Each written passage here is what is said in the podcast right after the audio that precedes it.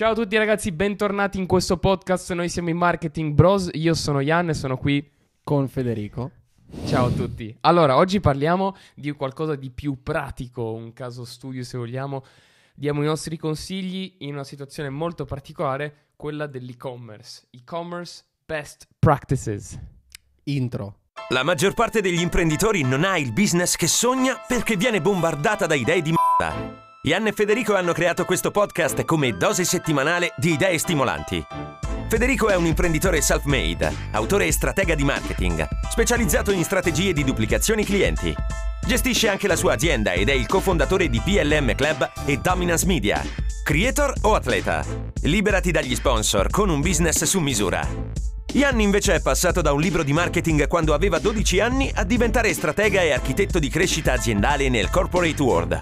Probabilmente il miglior stratega di marketing under 30 è ora investitore, il CEO della sua azienda di marketing e il cofondatore di Dominance Media e PLM Club, il club per imprenditori più esclusivo d'Italia. Goditi l'episodio, condividi se ti è piaciuto e visita marketingbros.it per più info. Enjoy! Allora, io ho un e-commerce. Davvero? Ok. Questo dice tutto.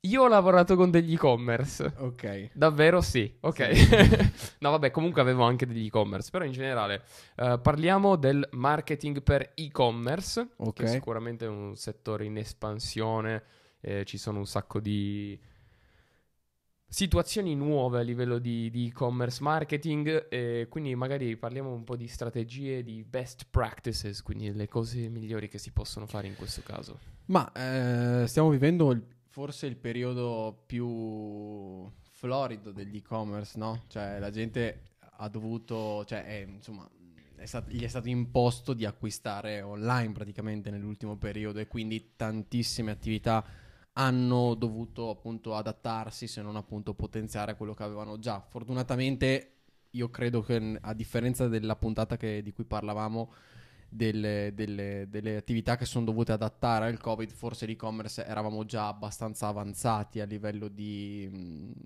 di costru- cioè, insomma, costruzione dell'e-commerce, avere un negozio online magari abbinato al fisico e quindi già tanti si erano fortunatamente un po' preparati. Tanti hanno dovuto correre, no? giravano le ads del e-commerce a 150 euro settato, eccetera. Chiaramente quello era. È come per appunto i ristoranti che si sono, hanno dovuto correre e organizzarsi con la delivery, appunto arrivandoci lì, cioè in quel periodo lì, troppo tardi. E mm, io credo che comunque ci siano delle cose da tenere in considerazione nel periodo storico in cui ci troviamo. Perché c'è un elefante nella stanza che è Amazon. E su questo, cioè, bisogna, quando si costruisce, secondo me, un e-commerce, tenere sempre in considerazione questa cosa. Perché Amazon, a tutti gli effetti, a livello di, come dire, ehm, abitudine d'acquisto, ha modificato a- di tutti gli utenti. Quindi, Certo. purtroppo, cosa succede? Che tantissimi clienti si trovano in e-commerce che non sono Amazon e si aspettano lo stesso servizio di Amazon. Che ovviamente Amazon, essendo una- un'azienda che vale i triliardi, è un conto. Un'aziendina che fattura 2 milioni di euro è un altro. Cioè, si può Certo. permet- ci, sono, ci sono cose che non si possono ovviamente permettere. E però bisogna tenerle in considerazione. Nel senso che, sai, un po' ci si, ci si avvicina anche alla puntata dell'etica, secondo me. Nel senso che purtroppo se tu vuoi andare lì a giocare, devi adattarti a quelle regole. Ci sono comunque delle regole anche, mh, cioè, insomma, italiane a livello di e-commerce, nel senso che ci deve essere, sai, il periodo di recesso, c'è il, il discorso del reso, cioè sono leggi, cioè Certo. sono leggi che il consumatore purtroppo, cioè nel senso, per, purtroppo per chi fa, deve- ci sono, devi accettarle e ovviamente devi essere anche pronto a gestire quelle problematiche, secondo me. Assolutamente. Secondo me volevo fare questo preambolo perché eh, almeno ci rendiamo conto che c'è questa cosa, c'è questa cosa da tenere in considerazione e se qualcuno ha un e-commerce deve sicuramente adattarsi. Quindi, sai, cosa, cosa possiamo prendere di spunto? La consegna veloce, il reso, comunque il fatto di avere un'assistenza a clienti molto molto rapida. Certo. E tutte queste cose qua, se vuoi farlo, un minimo ce lo devi avere e ce lo devi aver fatto bene. Sì, soprattutto la consegna devo dire che è stata una roba che ha colpito forte il settore, cioè mi ricordo diversi anni fa quando si parlava di magari 4-5 anni fa di dropshipping negli Stati Uniti, cose del genere, era un business che andava molto, eh, poi ovviamente dopo è arrivata la moda anche in Italia, eccetera, eccetera, però quando arriva, io mi ricordo quando è arrivata in Italia, io già conoscevo il modello eh, dagli Stati Uniti, c'era già un problema, nel senso che negli Stati Uniti sono fatti un sacco di soldi con il dropshipping perché mandando le cose, per chi non lo conoscesse, consiste nel non avere un inventario di oggetti, ma al momento della vendita ordinare l'oggetto da un fornitore e ricalcare sopra, diciamo, un margine. Esatto. Ehm, e quindi ovviamente l'oggetto spesso arrivava dalla Cina per i costi bassi, quindi c'erano tempi di spedizione di un mese, tendenzialmente un mesetto perché ti arrivasse la roba. Questo funzionava fino a qualche anno fa, poi con Amazon Prime, consegna il giorno dopo. Inizialmente era comunque, io mi ricordo ai tempi, la roba ti arrivava in un mese anche quando la ordinavi su internet, normalmente su Amazon o su qualsiasi sito, quindi questo andava bene. Poi la botta devastante al dropshipping è arrivata quando Amazon ha iniziato a fare le consegne e abituare i consumatori a ricevere la roba il giorno dopo. Io adesso se prendo qualcosa lo voglio qui il giorno dopo. Se mi arriva dopo un mese è una gran rottura di scatole. Sì. Eh, quindi i dropshippers hanno dovuto adattarsi super velocemente a questa cosa qua. Quindi Poi è assurdo come un... Cioè, quanto un'azienda possa poi influire su tutto il mercato con una scelta che avvantaggia, cioè va a vantaggio dei clienti. Sì, esatto. Cioè, quanto poi focalizzarsi sul cliente, quanto sul migliorare un prodotto, un servizio in ottica di migliorare appunto quello che poi si va a, a consegnare al cliente, poi alla fine sconvolge tutto il mercato, perché ovviamente tu Sì. abitui il cliente a quella cosa lì. Sì, assolutamente. Pazzesco. Infatti, infatti è pazzesco veramente, cioè... Ed ed è un insegnamento, secondo me, importante anche non solo a livello di e-commerce, ma a livello generale. Come veramente basta poco per essere il punto di riferimento alla fine. Sì. Basta focalizzarsi sul cliente, basta guardare quali sono le cose che i miei competitor non stanno facendo e che io posso fare. Magari è veramente una stronzata, cioè veramente è- cerco in tutti i modi di fare la consegna in un giorno. Ok, posso farlo, faccio i miei analisi, faccio eccetera. Ecco, quelle cose lì che poi alla fine, sai, Fa la differenza. fa la differenza non solo appunto perché scombussi poi il mercato, ma perché poi la gente, sai, fa passaparola, fa referral, fa tutto quello che è, perché alla fine tu hai una cosa eccellente che gli altri non hanno. Sì. Quindi eh, tips pratici solo su questa parte per adesso. Innanzitutto direi massima trasparenza, quindi se i tempi di consegna sono 14 giorni, mettere tempi di consegna 7-14, mettere la policy di ritorno, mettere il soddisfatti rimborsati, insomma tutte queste cose qua disponibili, visibili sul sito, cioè mantenere la trasparenza più alta possibile. Ehm, perché cioè, se non lo fai sei fuori mercato. Nel senso, pochi cazzi, cioè, come non, ave- è come non avere la, la scheda Google My Business. Cioè, se tu sei un'attività locale e non hai la scheda Google My Business settata bene, eh, cioè, sei fuori mercato. Assolutamente. Cioè, come dicevi tu, ci va poco ad essere leader di mercato, allo stesso tempo ci va poco ad essere completamente fuori, mercato. La, mine- la finestra è molto, molto stretta. Sì, sono d'accordo.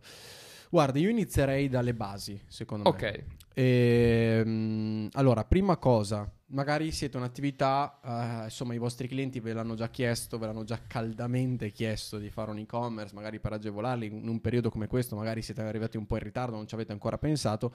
Il mio primissimo consiglio, se permetti, è quello di non buttateci i 20.000, i 25, i 30.000, anche se il vostro negozio fisico va a bomba, assolutamente non buttarci i- le, le migliaia di euro. Non me ne vogliono gli sviluppatori di e-commerce, eccetera, ma finché non si ha appunto il classico, quello che chiamiamo proof of concept, ossia che si ha la certezza che anche online quello che facciamo offline nel nostro punto fisico funziona, eh, Shopify, WooCommerce, sia un po' smanettoni si può fare, c'è Wix, insomma si prova intanto, non è il massimo del design, non è il massimo, però intanto si spendono 29 o 99 euro al mese, si ha qualcosa di pseudo decente e si può provare a fare. Non sono assolutamente un fan di Shopify, anzi lo odio con tutto il cuore, perché secondo me per, per chi fa marketing più avanzato ha troppe lacune e ha troppe cose che non mi piacciono perché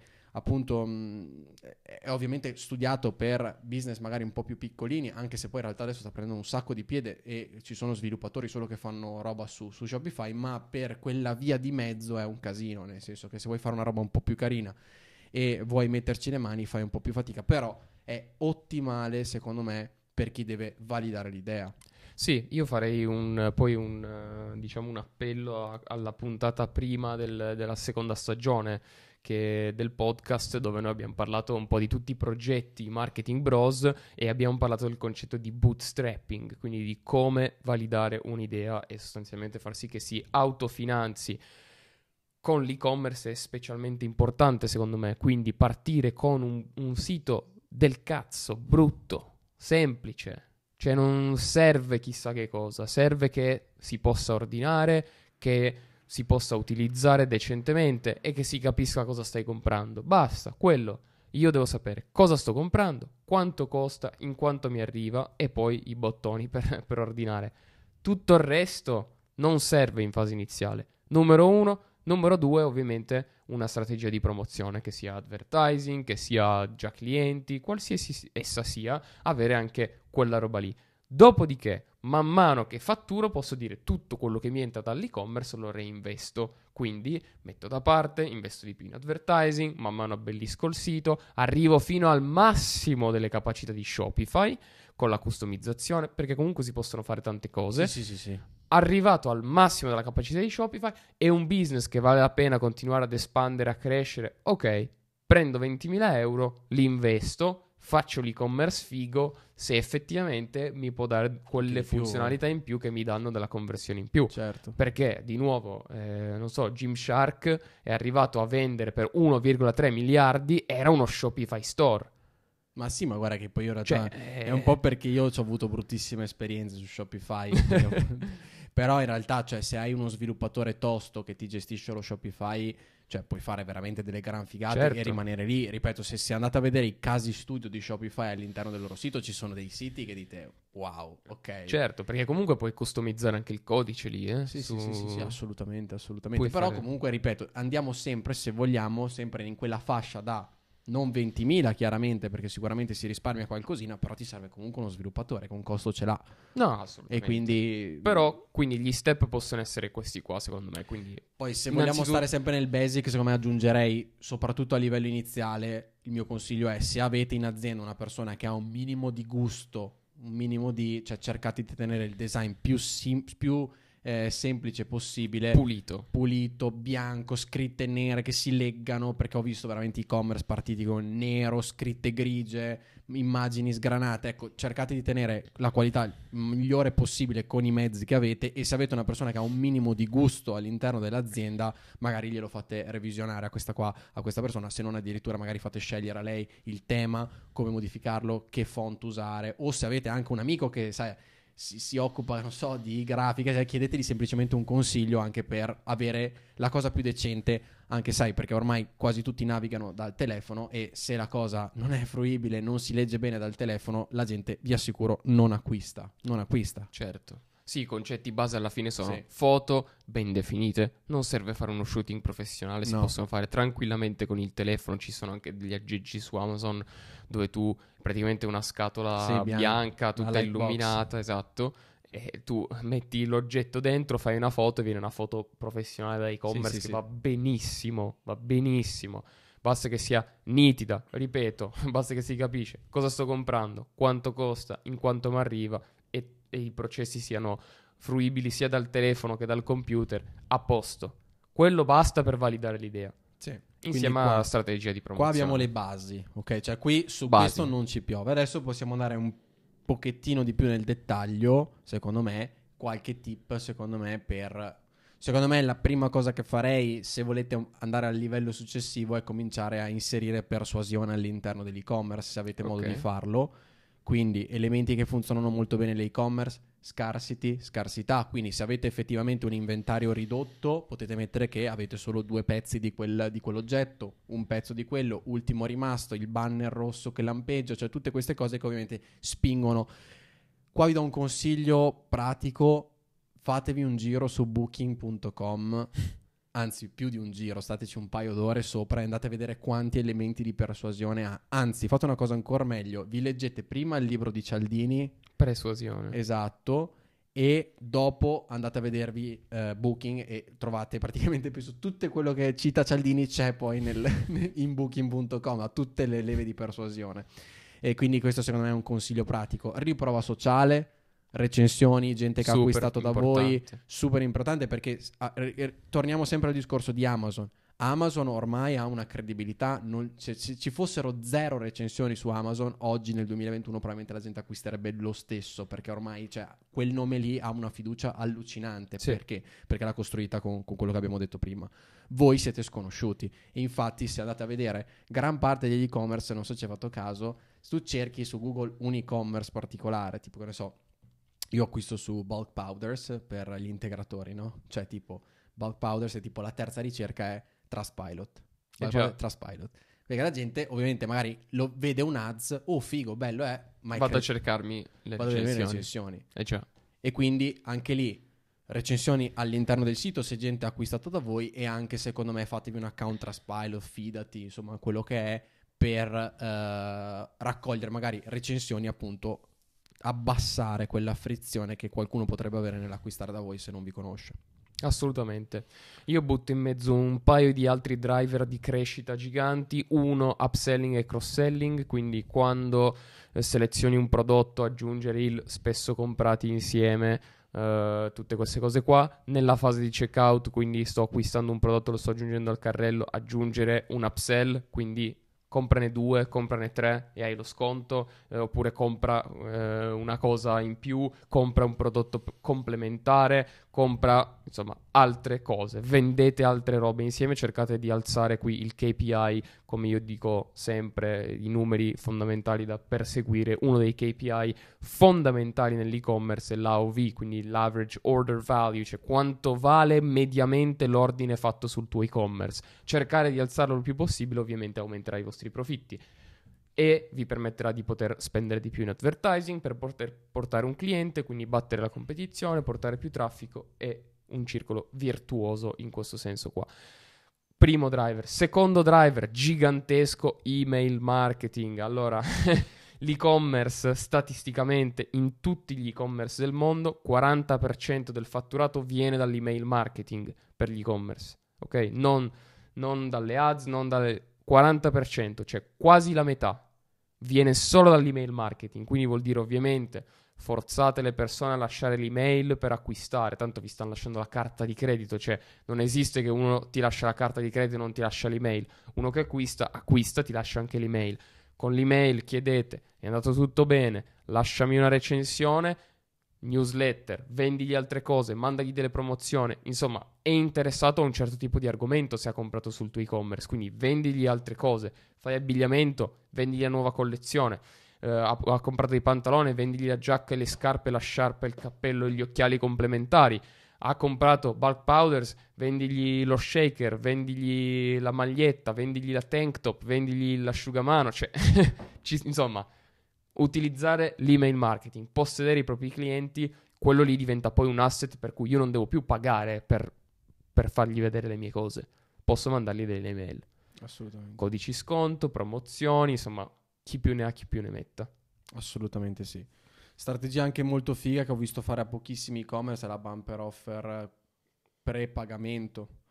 Che si fa tanto tipo nell'industria Esatto, mm, del videocorsi, sì, esatto. della formazione. Praticamente cosa, cosa consiste la bumper offer? Praticamente voi arrivate, fate più step per arrivare al checkout finale. Quando siete proprio lì lì per acquistare, bam, vi piazzano un'offerta irrifiutabile, l'offerta che non si può rifiutare, dove c'è una cosa in più per una cifra irrisoria che vi alza lo scontrino medio vertiginosamente. Vi consiglio di fare una bumper offer di solito su prodotti che magari avete in eccesso in magazzino, no? Dovete liberarvene, ok? Piazziamoli, non li mettiamo sull'e-commerce, li, mettiamo, li testiamo in bumper offer a 7 euro in più.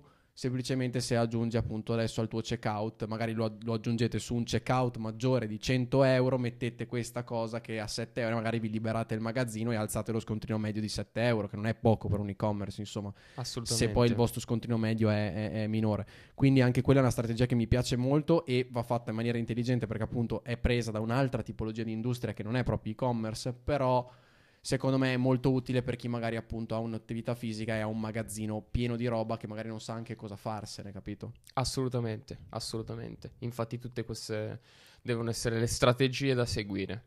Assolutamente.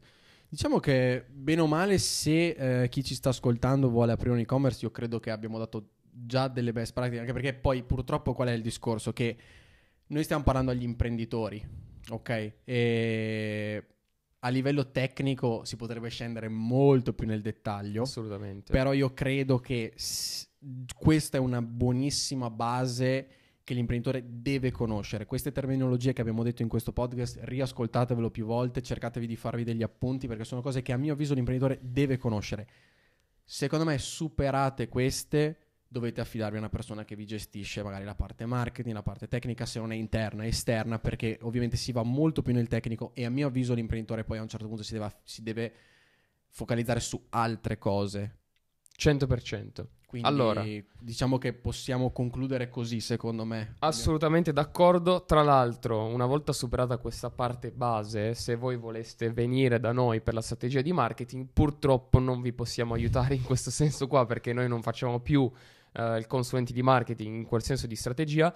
Però vi possiamo eh, aiutare in qualche modo. Potete richiedere l'iscrizione al nostro club Assolutamente. privato ed esclusivo, quindi non vi garantiamo che la vostra partecipazione sia accettata. Potete fare richiesta su marketingbros.it, trovate lì poi il link per andare a vedere le regole del club, se vi piace, eccetera, eccetera. E lì sarete ovviamente immersi in un ambiente di altri imprenditori dove ci sono tantissimi professionisti, tutti selezionati da noi, che possono poi aiutarvi nelle vostre cose, con i quali potrete confrontarvi, che hanno già fatto e-commerce e poi è lì l'unico posto dove noi scendiamo anche più in dettaglio sulle strategie di marketing in maniera Sì, personalizzata. esatto. Voi potete farci una domanda specifica magari sul vostro e-commerce, chiederci magari un consiglio a livello nella nostra live settimanale con il nostro club.